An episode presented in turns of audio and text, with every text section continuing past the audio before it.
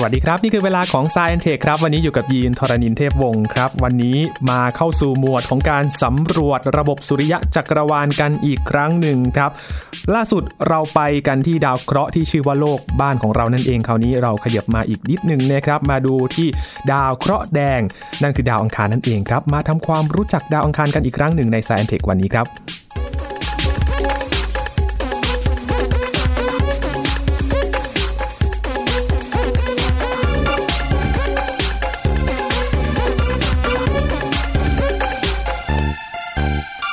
ขยับมาที่ดาวเคราะห์ลำดับที่ 4 นะครับของระบบสุริยะจักรวาลไล่ตั้งแต่ดาวพุธดาวศุกร์โลก แล้วก็ตอนนี้มาอยู่กันที่ดาวอังคารนะครับ วันนี้มาในหมวดของการสำรวจระบบสุริยะจักรวาลกันอีกครั้งหนึ่งครับ แน่นอนว่าคุยกับใครไปไม่ได้นอกจากพี่ปองแปงอัดวรงจันทมาศครับ สวัสดีครับ สวัสดีครับยีนครับครับพี่ปองแปงคราวนี้มาดาวเคราะห์ที่เรียกว่าเป็นดาวเคราะห์ที่น่าจับตามองมาก ๆ เลยนะครับ เพราะว่ามนุษย์นี่ จดจ้องกับดาวเคราะห์ดวงนี้มามาก ๆเลย ใช่ครับ เราสนใจดาวอังคารมา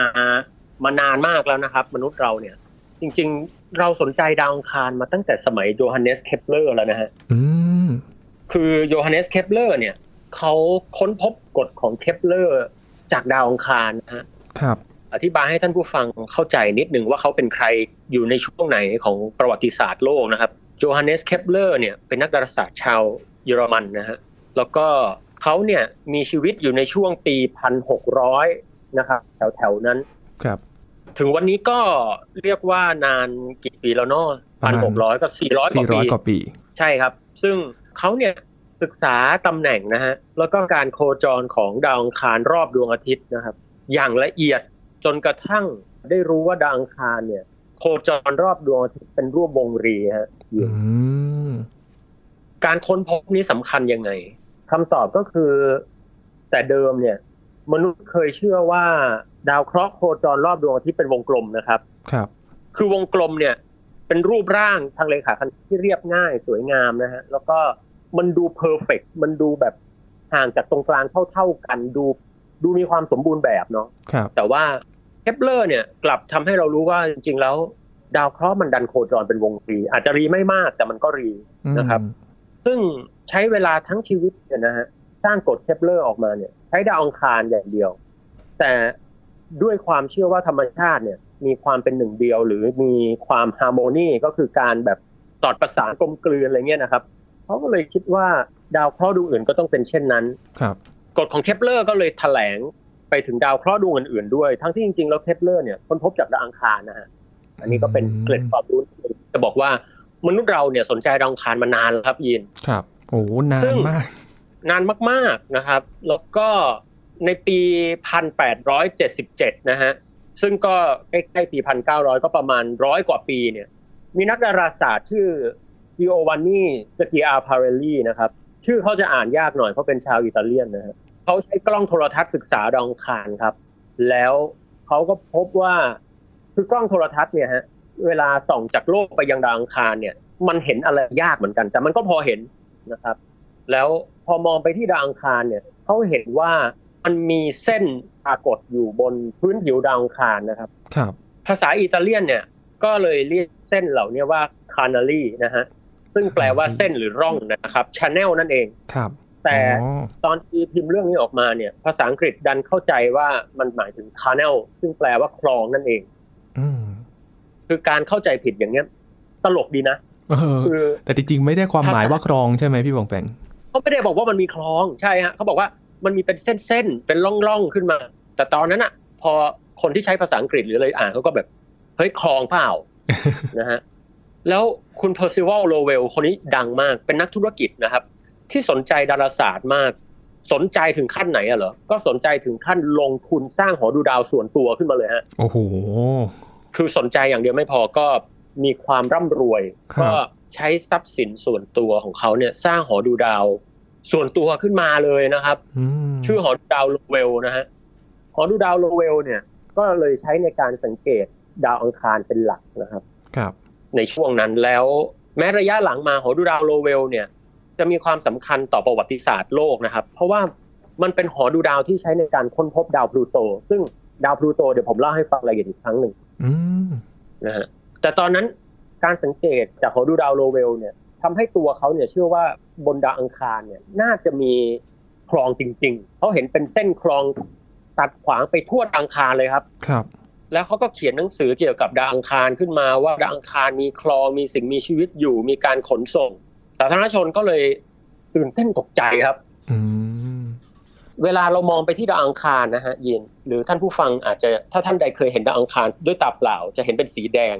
ส้มอืมๆนะฮะแต่พอเรามองด้วยกล้องโทรทัศน์ที่ดีพอบนโลกนะฮะไม่ต้องใหญ่มากนะครับ เราก็จะเห็นว่ามันก็แดงอะเออซึ่งสีแดงเนี่ยนะครับ มันเกิดจากสนิมของเหล็กคือเหล็กที่ถูกออกซิไดซ์หรือทำปฏิกิริยากับออกซิเจนไปหมดละครับนะฮะแต่ท่ามกลางสีแดงทั้งหมดมันจะมี ปื้นสีขาวๆอยู่บริเวณขั้วดาว คือบนกับล่างครับยินครับ ไอ้ปื้นขาวๆเนี่ย คือน้ำแข็งนะฮะผสมกับน้ำแข็งแห้ง อืมคุณโลเวลก็ก็พบว่าไอ้ปื้นตรงเนี้ยมันเหมือนกับน้ำแข็งขั้วโลกเราเลย ซึ่งเขาก็คงจินตนาการต่อไปว่า มนุษย์ดาวอังคารน่าจะขุดคลองลำเลียงน้ำแข็งหรือน้ำหรืออะไรต่างๆ ที่มันละลายกับขั้วโลกเนี่ยเป็นการชนรับประทานไปทั่วดาว นะอืฮะมเพราะเขาเห็นเป็นเส้นคลองเลยครับยินครับ แต่หลังจากนั้นก็มีการประดิษฐ์กล้องโทรทัศน์ที่มีประสิทธิภาพนะครับ มาสำรวจก็พบว่าไอ้ภาพคลองดาวอังคารที่ว่าเนี่ย มันเป็นลักษณะภูมิประเทศเหมือนหินเหมือนอะไร แต่ว่ามันหลอกตาให้เห็นเป็นเส้นนะครับอืมพูดง่ายๆก็คลองบนดาวอังคารเนี่ยไม่มีจริง แต่มันเป็นสิ่งที่ผู้สังเกตในยุคนั้นเนี่ย ใช้กล้องที่ไม่ได้ดีมากนัก ผสมกับจินตนาการผสมกับอะไรต่อมีอะไร มันก็เลยเห็นเป็นเหมือนคลองนะฮะครับ จินตนาการถึงขั้นไปถึงมีสิ่งมีชีวิตมีอะไรอยู่ข้างบนนั้นเลย โอ้โหอารยธรรมกันเลยทีเดียวครับนะฮะแต่ทั้งนี้ก็ไม่ได้หมายความว่าดาวอังคารเนี่ยนะฮะเป็นดาวที่ไม่น่าสนใจ จริง ๆ ดาวอังคารน่าสนใจมาก ถามว่าทำไมน่าสนใจคำตอบอย่างแรกก็คือมันอาจจะเป็นดาวที่มนุษย์ไปอยู่ได้ ถามว่าทำไมมนุษย์ต้องไปอยู่บนดาวอังคารทำไมไม่อยู่บนดาวเคราะห์ดวงอื่น อย่างที่เคยเกริ่นไปว่าดาวเคราะห์ดวงอื่นเนี่ยมัน extreme มาก ดาวพุธใกล้ดวงอาทิตย์ใช่ไหมครับครับดาวศุกร์ โอ้โห greenhouse gas แบบร้อนจัดพฤหัสเสาร์ยูเรนัสเนปจูนเนี่ย เป็นดาวเคราะห์ยักษ์ใหญ่นะฮะไปยืนนี่คือโอ้โห แรงโน้มถ่วงมหาศาลอืมแล้วก็ผิวเป็นแก๊สด้วยยืนไม่ได้ครับดาวอังคารเนี่ยห่างออกไปมีมีสิทธิ์ที่สำคัญนะฮะคือดาวอังคารเนี่ย มีรัศมีน้อยกว่าโลกครึ่งหนึ่งครึ่งหนึ่งใช่ฮะถ้ารัศมีของโลกหนึ่งหน่วยดาวอังคารก็0.5ถ้าความดันบรรยากาศของโลกเป็นหนึ่งหน่วยนะฮะ ดาวอังคารก็ 0.006อืมพูดง่ายๆคืออากาศบนดาวอังคารนี่เบาบางมากครับตรงนี้เป็นปัญหาแน่นอนแต่ไว้ว่ากัน แล้วก็แรงโน้มถ่วงนะครับ คือความเร่งจากความโน้มถ่วง เวลาเรายืนอยู่บนโลกเนี่ย แรงโน้มถ่วงกดเรานะฮะทำให้เกิดความเร่งสิบนะครับ แต่ที่ดาวอังคารเนี่ยเป็นแค่สี่สิบเปอร์เซ็นเท่านั้นอืมพูดง่ายๆนะฮะอย่างผมป๋องแปงนี่หนักเจ็ดสิบโลนะครับ ครับเจ็ดสิบเนี่ย ไปอยู่บนดาวอังคารจะเหลือน้ำหนักแค่ศูนย์จุดเจ็ดคูณสี่สิบก็เป็นประมาณยี่แปดโลครับ โอ้โห เบาเลย เบาลงไหมเบาเลย ซึ่งถามว่าน้ำหนักที่เบาลงส่งผลต่อชีวิตไหมส่งผลฮะ แต่ว่ามันก็น่าจะดีกว่าดาวเคราะห์ที่แรงโน้มถ่วงมันเยอะมากๆ แล้วโอ้โห อันนั้นมันกระดูกขากระดูกอะไรก็น่าจะหนักเลยนะอืมดังนั้นดาวอังคารเนี่ยมันน่าสนใจในช้อยส์นี้ครับแล้วก็ถามว่า บนดาวอังคารมีอะไรที่คล้ายกับโลกไหมคำตอบคือหนึ่งปีบนดาวอังคารเนี่ยนะฮะหรือรอบการโคจรรอบดวงอาทิตย์เนี่ยบนดาวอังคารเนี่ยครับมันประมาณ 687 วัน ในขณะที่โลกของเราโคจรรอบดวงอาทิตย์เนี่ย365 วันแปลว่าอะไรแปลว่าหนึ่งปีบนดาวอังคารเนี่ยยาวนานเกือบสองเท่านะฮะอืมพูดง่ายๆนะครับก็คือเนื่องจากแกนโลกเนี่ยเอียงประมาณ 23.5 องศา แกนของดาวอังคารเอียง 25 องศาแปลว่าดาวอังคารเนี่ยมีฤดูแน่อืมแต่คำถาม เราจะต้องทนอยู่กับฤดูต่างๆ ไปยาวนานกว่าฤดูบนโลกประมาณสองเท่า อันนี้น่าสนใจครับ แต่การมีฤดูเนี่ยมันช่วยทำให้เราไม่ต้องปรับตัวมากจริงนะครับยินในเซนส์หนึ่งก็คือ คือดาวอะไรที่ไม่มีฤดูเลยเนี่ยนะฮะมันก็โอ้โหร้อนก็ร้อนทั้งปีทั้งชาติมันอืก็มนะต้องอยู่สภาพแบบนั้นตลอดทั้งปีเลย ท้องชีวิตเลยแหละโอ้แต่อย่างดาวอังคารเนี่ยมันมีฤดูเนาะแม้ครับฤดูจะยาวนานกว่าสองเท่า แต่ก็เอานะผมว่าเรื่องนี้น่าจะปรับตัวกันได้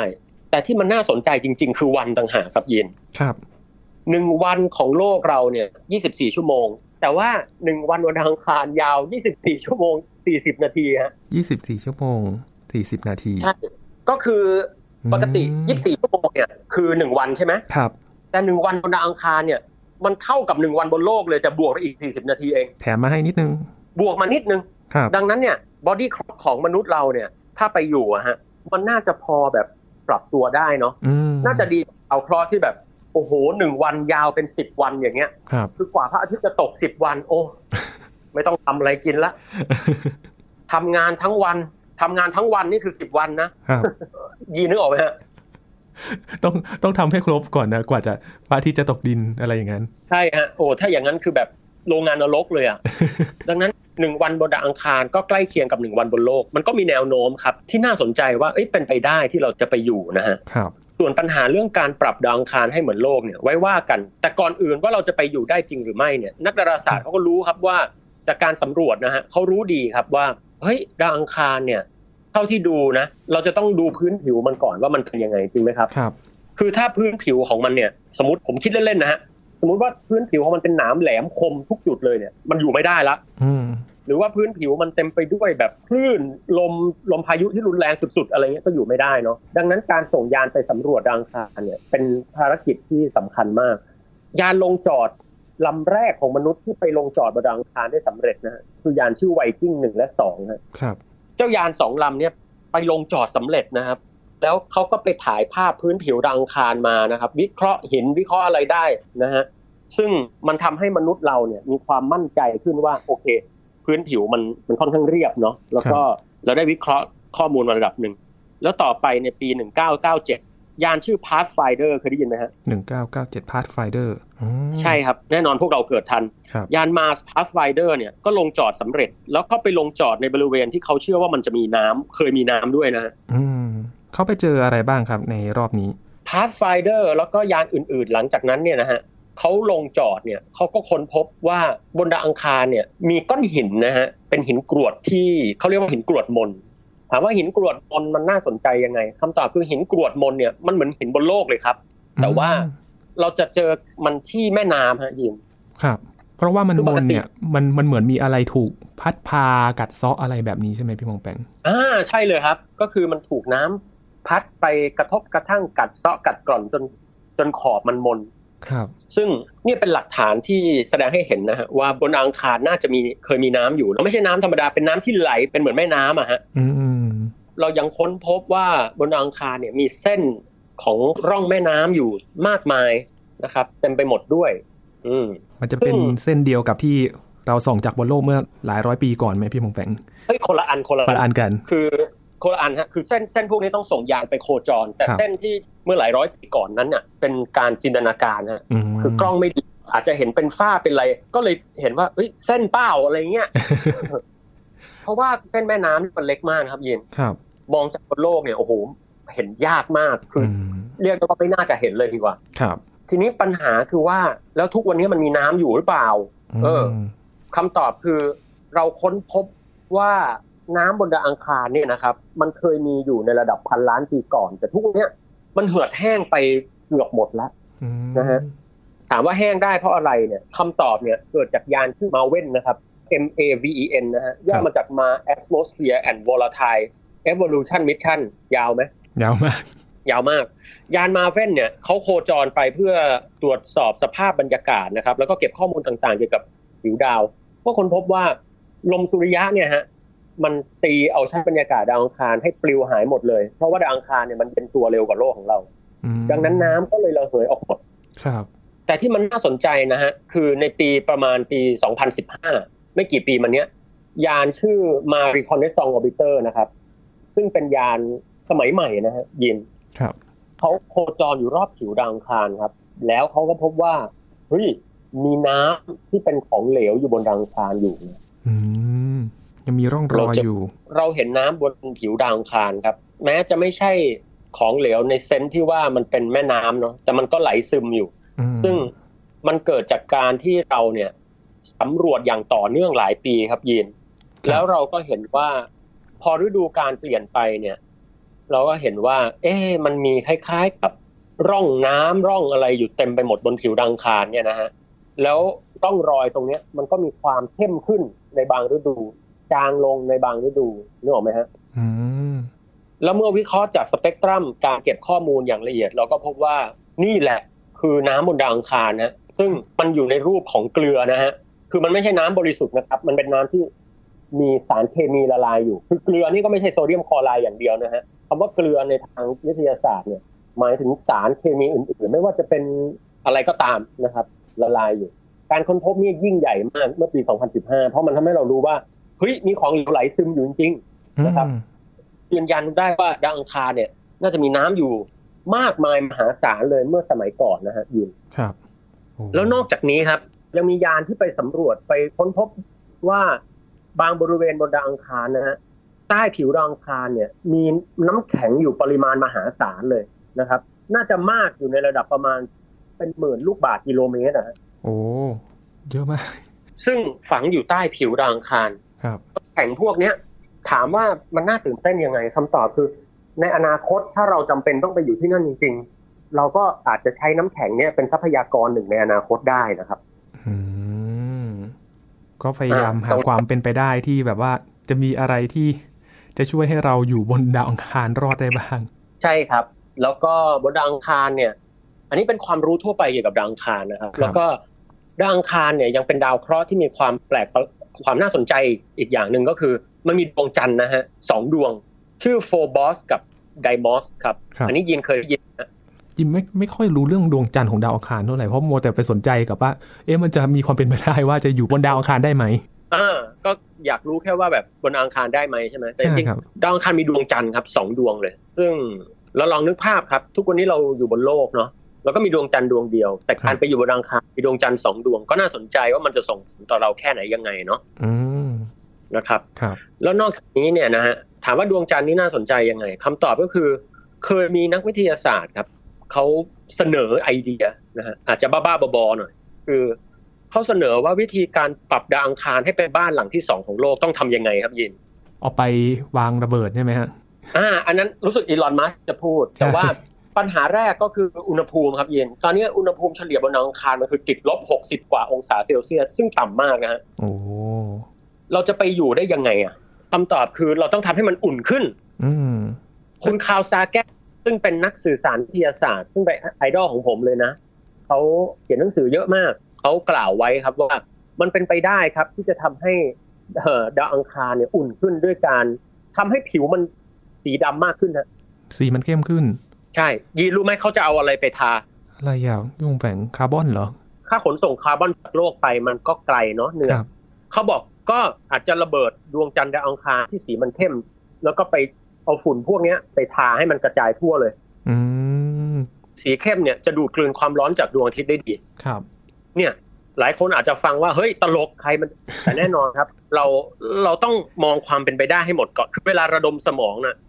อันไหนเป็นไปไม่ได้เรายังไม่พูดถึงเนาะครับเราก็จะพูดได้ว่าทำยังไงได้บ้าง แล้วเราค่อยไปตัดสินที่หลังว่าไหนเป็นไปไม่ได้บ้างอืมวิศวกรอวกาศบางคนก็เสนอว่า เราน่าจะนำแก๊สแอมโมเนียนะฮะมาเติมใส่ดาวอังคารครับเพราะแก๊สแอมโมเนียจะทำให้บรรยากาศหนาขึ้น คนก็ถามว่าเฮ้ยแล้วคุณจะขนแก๊สแอมโมเนียจากไหนนั่นสิครับเขาตอบว่าก็เอาจากดาวพฤหัสไงอ๋อแล้วความเจ๋งคือ คือดาวพฤหัสนี่มีแก๊สแอมโมเนียเยอะนะฮะครับเขายังบอกอีกว่าแอมโมเนียดีนะครับ เพราะว่ามันแอมโมเนียมันคือ NH3 นะฮะ N แล้วก็ H3 ตัวอืม N เนี่ย เป็นองค์ประกอบของแก๊สที่มีอยู่มากที่สุดในอากาศบนโลกในโตรดังเจนั้นนถ้าคุณเอาผมดาวอังคารใช่ไนโตรเจน เนี่ย มันก็จะช่วยในการกลายเป็นอากาศที่มนุษย์หายใจได้ด้วยนะ นั่นอืมนะครับแต่บางคนก็มีการเสนอว่า หรือเราควรจะใช้สาร CFC ซึ่งเป็นแก๊สเรือนกระจกไปทำให้ดาวอังคารอุ่นขึ้นนะอืมโอ้ ไอเดียเรื่องการให้ดาวอังคารอุ่นขึ้นเนี่ยสนุกมากครับนะครับ บางคนก็บอกว่า อันนี้เป็นคุณโรเบิร์ตนะฮะคุณโรเบิร์ตซูบรินบอกว่า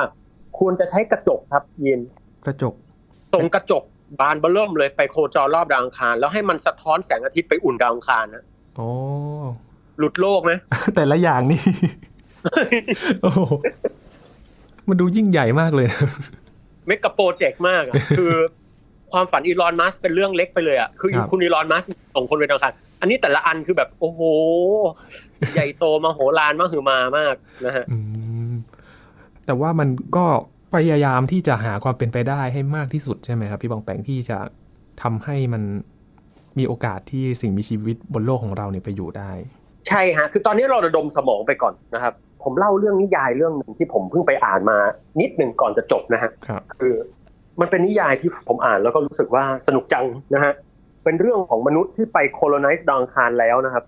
ซึ่งวิธี colonize ดาวอังคารของมนุษย์เขาไม่ไปปรับสภาพดาวอังคารอะไรมากมายฮะเขาใช้วิธีสร้างโดมครอบดาวอังคารเลยครับยินอืมคือสร้างโดมครอบแล้วก็ทำเสาใหญ่ ๆ ขึ้นมา แล้วก็แบบครอบทั้งดาวอังคารนะครับ เพื่อให้ปรับสภาพความดันข้างในให้มันอยู่ได้อะนึกออกไหมฮะอ่า โดยไม่ต้องไปตอบคำถามว่าโอ้ยดาวอังคารจะอุ่นขึ้นยังไง คุณไม่ต้องทำให้มันอุ่นขึ้นแบบโลก คุณทำให้มันเป็นระบบปิดไปเลยอย่างเงี้ยอืมซึ่งนิยายเรื่องเนี้ย ผมดูแล้วมันสนุกมาก เพราะว่ามันมี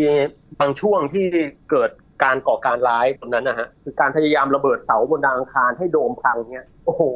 แล้วพอโดมมันพังลงมา ซึ่งโดมตัวนี้มันใหญ่ใช่ไหมฮะครับเขาจะต้องใช้วัสดุที่แบบ ดีมากๆ ซึ่งในนิยายเรื่องเนี้ยเขาจะแบบว่า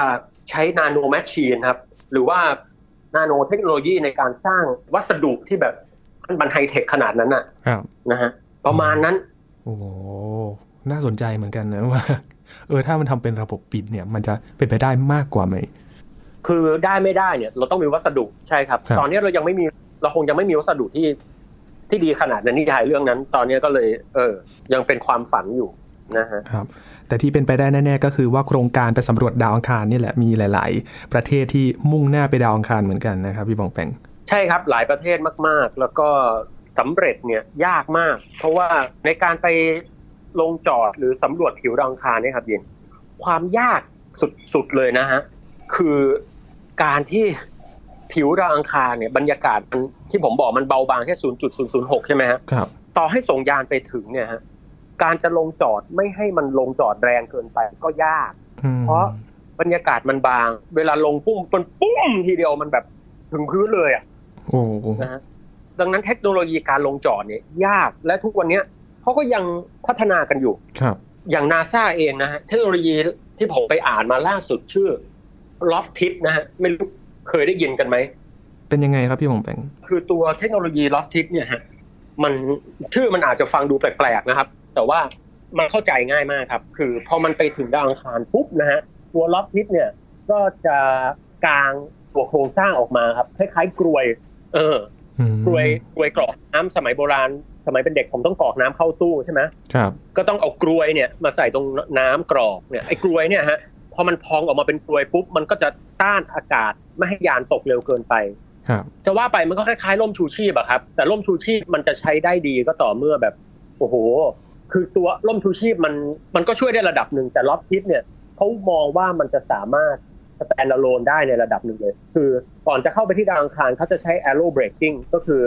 ตัวมันเนี่ยตัวยานเนี่ยครับมันจะค่อยๆกางโครงสร้างของยานให้มัน